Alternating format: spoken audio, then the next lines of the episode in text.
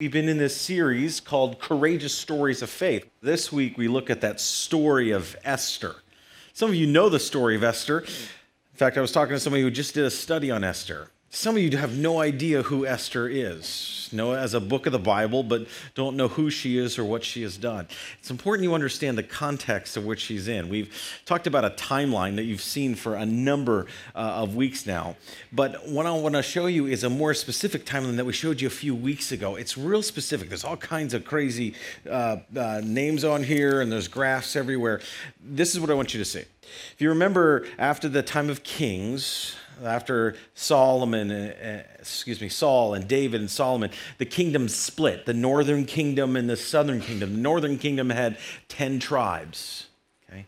The southern kingdom, and this is why it's important that you remember this for the, specifically for the story of Esther. The southern kingdoms had two tribes, Judah and Benjamin. And as you can see in the northern kingdom by looking at that graph, it didn't last very long couple hundred years. But it was a couple hundred years of evil and turmoil. They've turned their back on God. And throughout the Bible, there's uh, folks that come and, and, and try to remind them of who God is, the promises that He's made to them.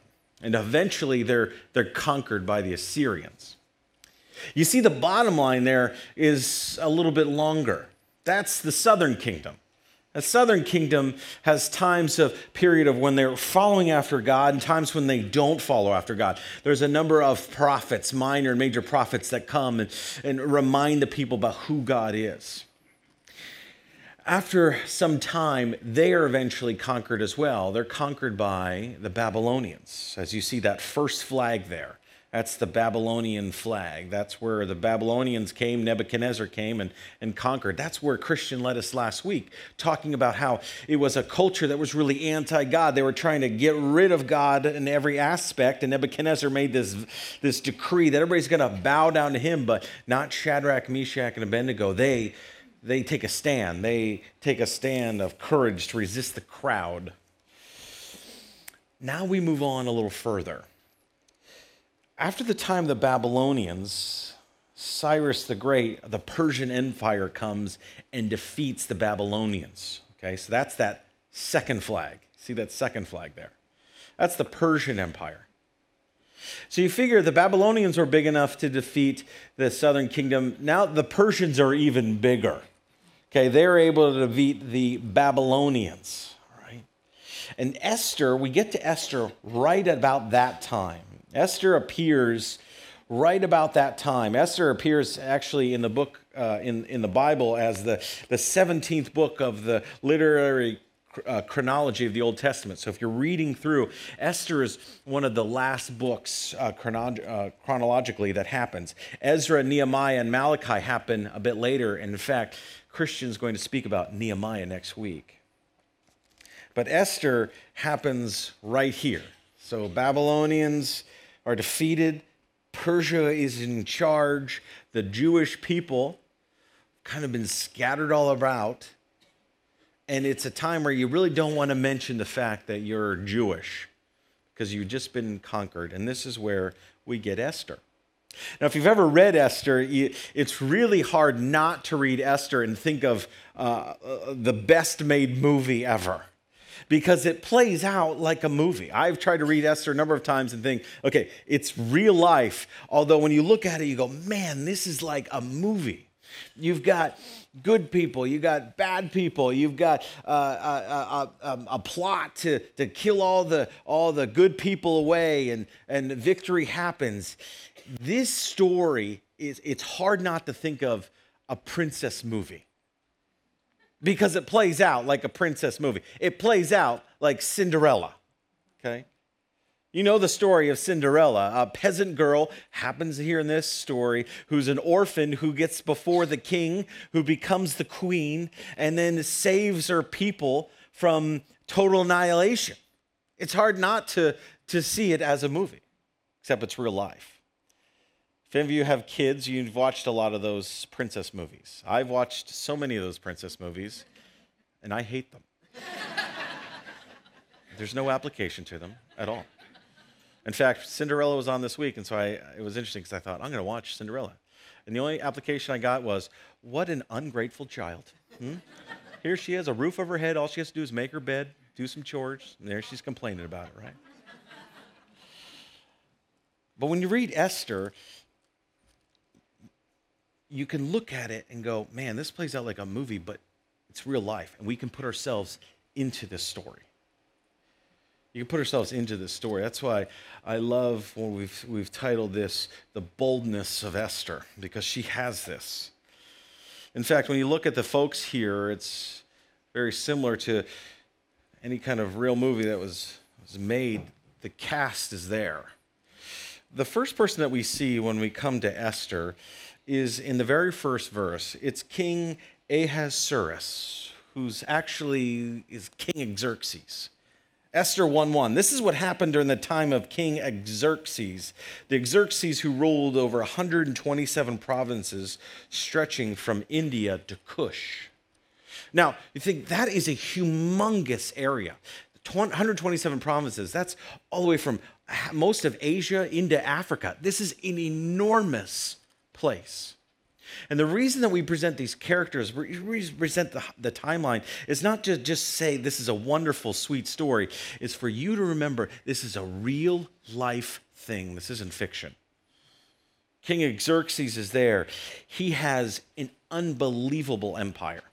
In fact, there have been movies made about King Xerxes. It's a movie I would not recommend, but it's the movie 300. Have you ever seen that movie? It's he is pictured as the king of all other kings, the great king. He is seen as somebody that is bigger than life because he has so much power, so much authority, such a huge military that you would dare not mess with the king. In fact, in that movie, he's represented as a man who's like seven foot five, all gold, because people looked at him as saying, he is just the biggest king ever. This is a king that you don't go and make a request for. This is a king you don't ask anything of. In fact, you don't even go before this king without getting killed. This is King Xerxes, Persian Empire. Cyrus the Great conquered the Babylonians. Now you have Xerxes, who's conquered even more. And the story begins in Esther 1 1. I want to encourage you to read this book. It's, a, it's 10 chapters, it's kind of long. We're going to skip through it here uh, systematically. But there's so much application to it. It starts in Esther uh, 1, where there's a grand banquet, and King Xerxes has a queen, Queen Vashti. Queen Vashti is his queen, and he has a banquet, and he says, I want to parade Queen Vashti out in front of everybody so they can see her beauty. Well, Queen Vashti refuses. You don't refuse the king. She says, I'm not coming out. I'm not going to do that. So he has her excommunicated from the whole kingdom and decides to throw a, a grand banquet, a, a, beauty pageant, if you will. Doesn't this sound like a, a movie? He says, I want to have a beauty pageant, a, a, banquet, invite all the, the women to come to this banquet. I'm going to choose a new queen. Doesn't it sound like a movie? Real life. So now you have another person, the next character in the stories, Mordecai. Esther 2:5 says there was a man in the citadel of Susa, a Jew of the tribe of Benjamin, named Mordecai. He's Jewish, but he hides the fact that he's Jewish. You do not want to tell people you're Jewish. That was the one that was conquered. Well, Mordecai has a cousin named Esther the next character, or Hadassah, Esther 2 7. Mordecai has a cousin named Hadassah, whom he brought up because she had neither father nor mother. This young woman was also known as Esther, had a lovely figure, and was beautiful. Mordecai had taken her as his own daughter when her father and mother died. So you have an orphan girl. Sound familiar? Mordecai says you should go to this beauty pageant. You should go. He's your encourager. He, he says, You should go, but don't tell anybody you're Jewish because if they find out you're Jewish, we're in big trouble. So she went to this beauty pageant. And we see this in Esther 2, verse 17. And the king loved Esther above all other women. And she obtained grace and favor in the sight more than all the other virgins, so that he set the royal crown upon her head and made her queen instead of Vashti. So there she is, peasant girl, made the queen. Still Jewish, doesn't want to tell anybody she's Jewish, but now she's in a position where she's the queen, right next to this great king.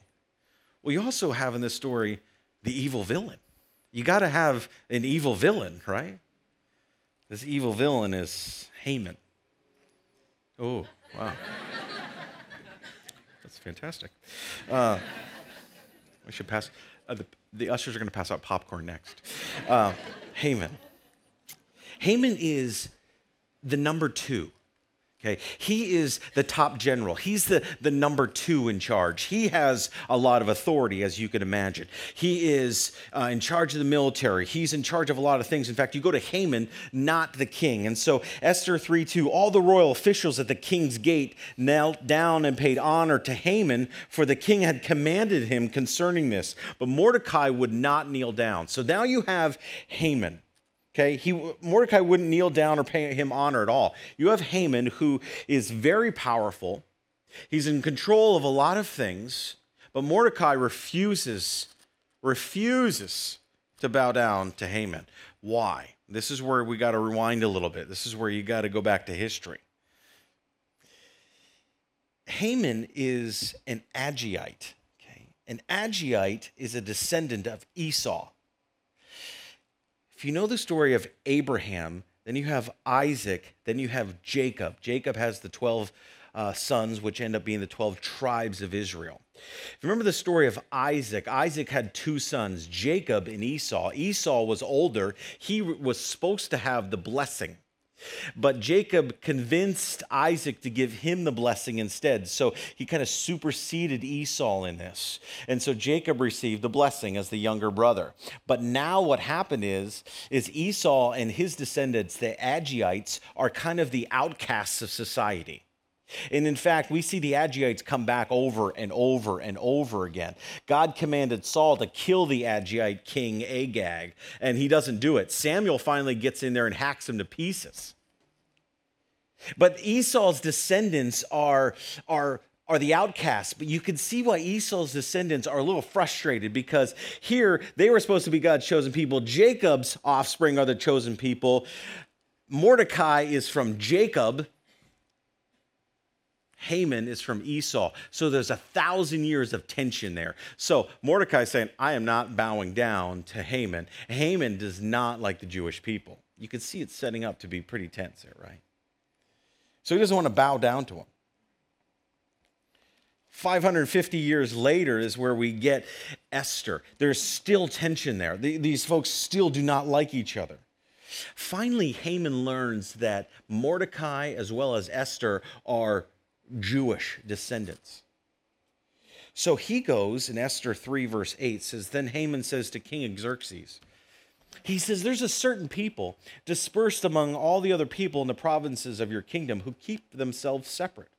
Their customs are different from those of all other people, and they do not obey the king's laws. It is not in the king's best interest to tolerate them. If it pleases the king, let a decree be issued to destroy them. So now you have Haman, the evil villain, wanting to destroy the Jewish people. He goes and makes a humongous pole that he knows he's going to kill Mordecai on. He's going to make a public spectacle of Mordecai. Well, Mordecai and Esther find out all about this. They find out all about what's going on, this, this plot to, to, to destroy all the Jewish people. So Mordecai sends a message to the queen, Esther, who's at the palace, saying, Listen, you've got to say something to the king. You've got to go and, and make a stand. You got to say something. You got to protect the people. And that's where we pick it up in verse 10. It says, Then Esther instructed him to say to Mordecai, the messenger, All the king's officials and the people of the royal provinces know that for any man or woman, who approaches the king in the inner court without being summoned, the king has but one law they are to be put to death unless the king extends the gold scepter to them and spares their lives. Thirty days have passed since I was called to go to the king. When Esther's words were repeated to Mordecai, he sent back this answer Do not think that because you are in the king's house, you are alone of all the Jews will escape. For if you remain silent at this time, relief and deliverance for the Jews will arise from another place, but you and your family, father's family, will perish. And who knows but that you have come to your royal position for such a time and place as this? Then Esther sent this reply to Mordecai Go Gather all together all the Jews who are in Susa and fast for me. Do not eat or drink for three days, night or day, and I and my attendants will fast as you do. When this is done, I will go to the king, even though it is against the law, and if I perish, I perish. You don't go to the king and make a request, he is the great king. Esther says, You listen, I'm going to go to the king. I'm going to have, I'm going to be bold and go and make this request. But before you do, I need you to fast and pray. I need you to fast and pray. So, Esther, they threw a banquet. Skipping ahead to Esther chapter 7. They threw a banquet. Haman's there, the king is there, Esther is there, and this is whole thing. It's going to happen. It's going to come down. Esther chapter 7. So the king and Haman went to Esther's banquet, it says in verse 1 of chapter 7. And as they were drinking wine the second day, the king asked again Queen Esther, What is your petition? It will be given to you. What is your request? Even up to half the kingdom, it will be granted.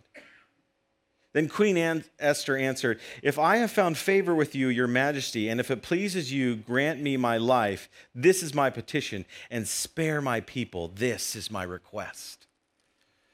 So she says, Listen, I'm going to take this stand. I'm going to be bold. King, you got to you got to protect the people. The king goes on to ask her, Well, who is it? Who's this? Where's, where's this plot coming from? Goes on to say that Queen says it's Haman points at him. And the king is so enraged with Haman that he goes and has him killed on the same pole that he set out for Mordecai. And in fact, Mordecai gets a big position in the palace. Queen Esther gets uh, and Mordecai get uh, fitted with robes and jewels, and they're celebrated. And it's a great victory. It's a, it's a great story of how God protected the Jewish people time and time again by the boldness of one person. In fact, this, uh, this instant is, is celebrated every year in the Jewish people at the festival of Purim. You may have heard of this. It's the, this year was March 28th through March 31st. It's an annual festival, and there's, there's feasting, there's rejoicing, they have food. In fact, they have a triangular cookie uh, that represents Haman. So Haman is now a, a triangle cookie right? That you eat, right? And they read the book of Esther because it's a celebration of how God's promised to protect the people. They give gifts to the poor. Every family in the province, they, they rejoice. They have a big meal. The rabbis read the whole book of Esther at this time. This is it's such a great celebration. It's full of lines, it's full of moments. You need to read the book of Esther. But what I want you to think about here is that there's more of a connection for us. You see, a lot of times when we, um, we see movies or we read things like this in the book of Esther, we go, How in the world would that ever apply to me? Right? I am never going to be before the king. I don't need to save my people. I don't have an evil villain that I'm dealing with. How does it apply to me? I think there's a lot more in this story that we can look at that we realize there's courage that we can have. In fact, many theologians would point to an analogy here in this book of the various characters that play out of what we deal with on a daily basis. When we think of a great king, an almighty king, we do picture an almighty God with absolute sovereignty, don't we? When we think of Haman, somebody who's evil, trying to disrupt God's people, the only thing we can think of is Satan. Satan is, has no good desire in him. He wants to separate God's people. Every once in a while, we need to remind ourselves that Satan is not like us following the Lord. Why? Because we're made in his image. He has one aim to destroy the promises of God, to interrupt his plan, to exterminate God's people. Just like Haman wanted to destroy the lineage of God, Satan's highest aim is to keep us out of the presence of Jesus because to, to eliminate the Jewish line would mean to eliminate Jesus altogether. Satan has that same desire for you to keep you away from Jesus, to keep you away from your focus on God at all. He's filled with anger. He knows he doesn't have time, so he's plotting, he's cunning. He is the roaring lion looking for someone to devour. That's why Paul says that our battle is not against flesh and blood, our battle is against spiritual forces of the present darkness. Then we have Esther. Esther in the story represents us, doesn't it? Somebody who is an orphan, who is abandoned but is taken in. That's what Jesus came to do. He died for us because he loves us. That's why we celebrate communion here today. But there's more to that than this. When we think of movies, we don't often think of application. This has a major application for us. Whether or not we see it as a spiritual analogy, we can see that there's application. First, we can see that God has a plan for our situation. When Mordecai is talking to Esther, we see in Esther 4:14, if you remain silent at this time, relief and deliverance for the Jews will rise from another place, but you and your father's family will perish.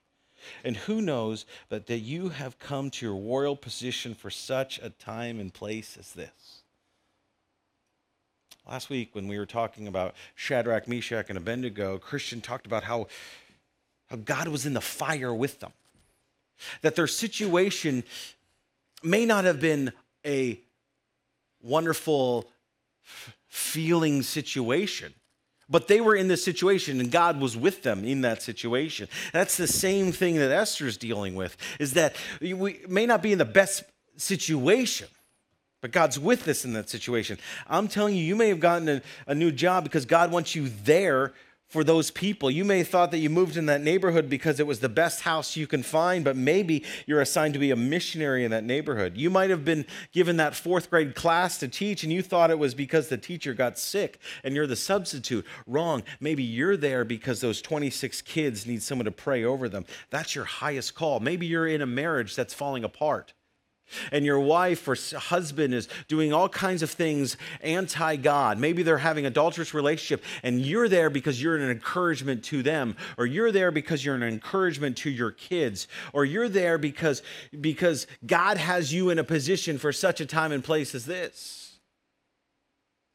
We don't focus on the problems of life. We've got to focus on the promises of God that He's with us every step of the way. He had a plan for the people Jewish people, He has a plan for you as well. And He's with us in the fire. And we have to live boldly. We have to live boldly in our situation too.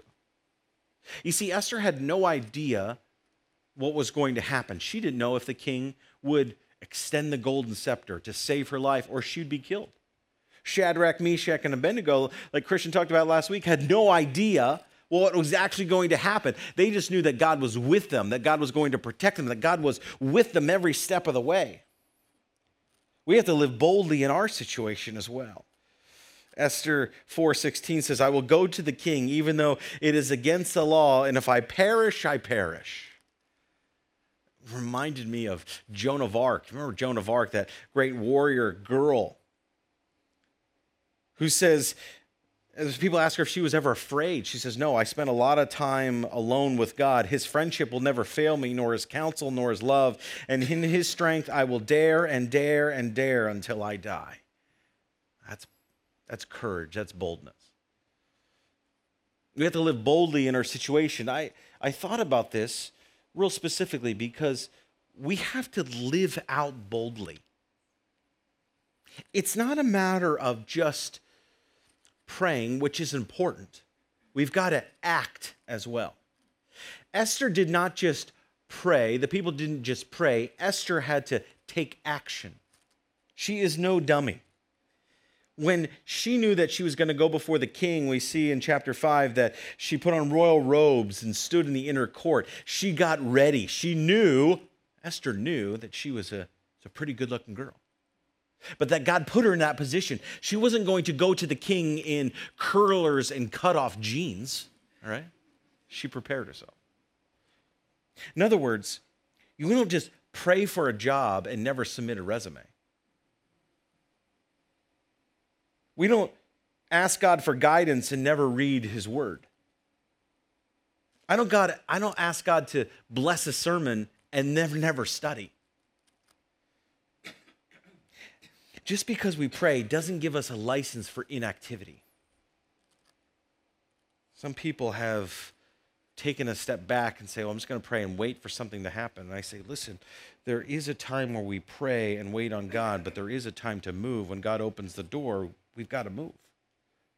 You've got to go through that door. I've talked to people about that time and time again. They'll, they'll, they'll in fact, it was a few weeks ago, somebody called me and said, I, I Jared, I have a, a, new opportunity for a new job. I'm not sure I'm sure I should take it. And I said, Have you been praying about it? I, they said, Yes, I've been praying about it. I said, Is this the only door? They said, Yes. I said, You got to walk through it. You got to be bold and walk through it.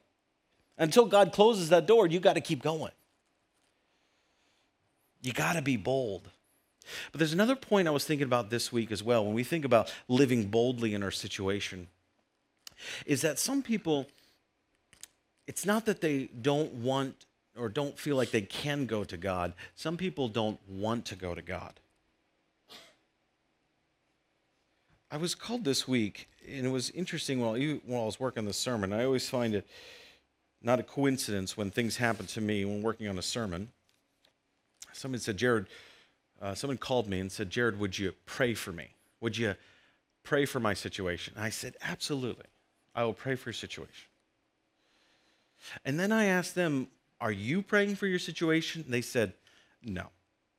I don't feel like I can because I'm frustrated.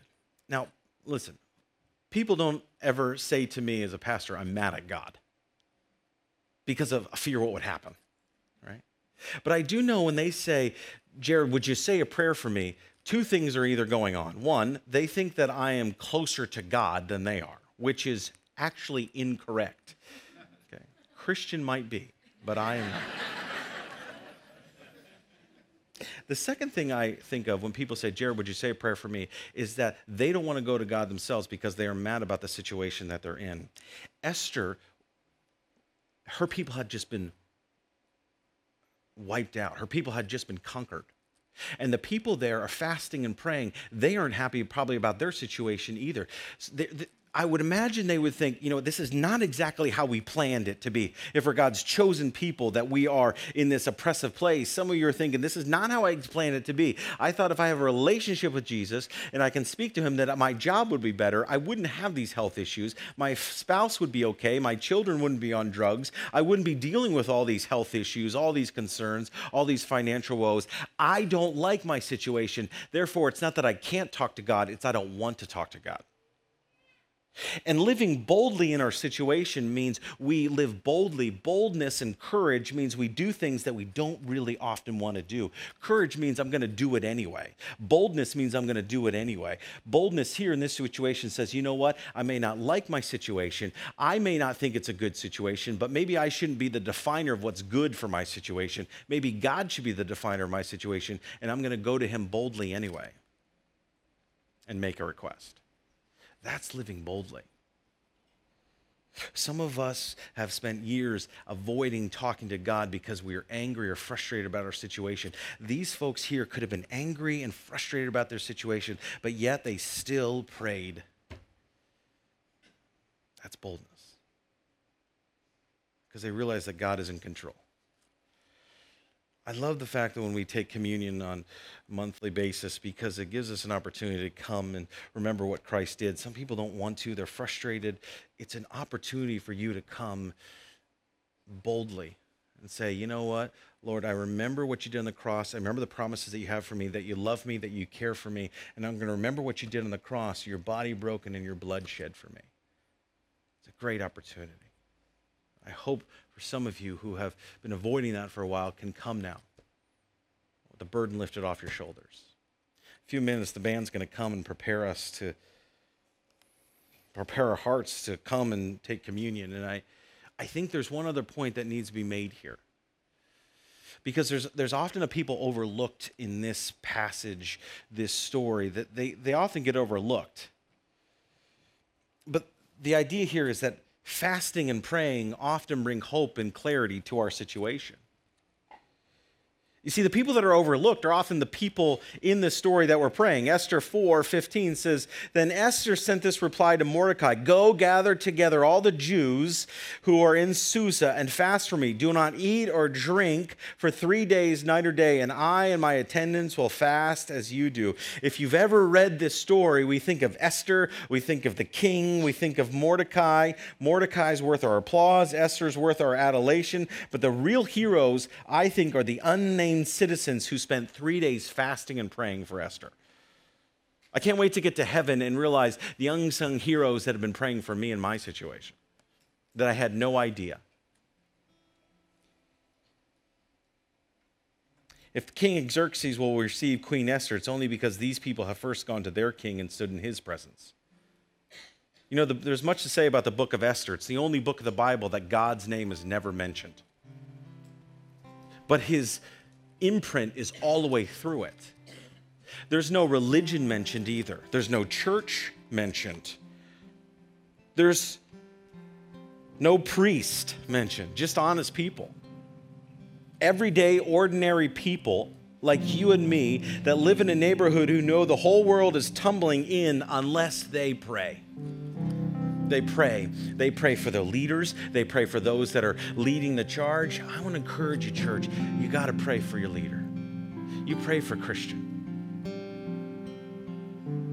You pray as he leads us in this community. Pray for your community as well. These are the true heroes of the faith. People that prayed for Esther for that boldness and courage. Mordecai gets Haman's job. Esther gets a good night's sleep. The fasting and praying of people have a big meal. And to this day, they celebrate, and we get a good lesson, don't we? That's to never underestimate the power of an honest prayer. Hebrews 4:15 says, "Let us therefore come boldly to the throne of grace, that we may obtain mercy and find grace to help in this time of need." Come boldly. Find grace and mercy. Esther has learned, as I hope you do, what happens when honest people pray. Honest people with real needs stand before a king and make a request. Will you come boldly and pray? Let's pray now. Lord Jesus, I thank you for today. I thank you for what we can learn from Esther. We thank you for the fact that she used her situation, that she didn't focus on the problems of her life, focus on the promises of what you said to her to keep her people safe. Lord, help us to remember the promises that you have given to us. Help us to live boldly in that situation, Lord. Boldly. Help us to have courage. And Lord, as we come to your table here this morning, Lord, I pray that we can reflect on what you've done for us, that you love us, that you care for us, that you died for us because you always have a plan for us. We thank you. We give you all the praise and glory. We ask all this in your precious name.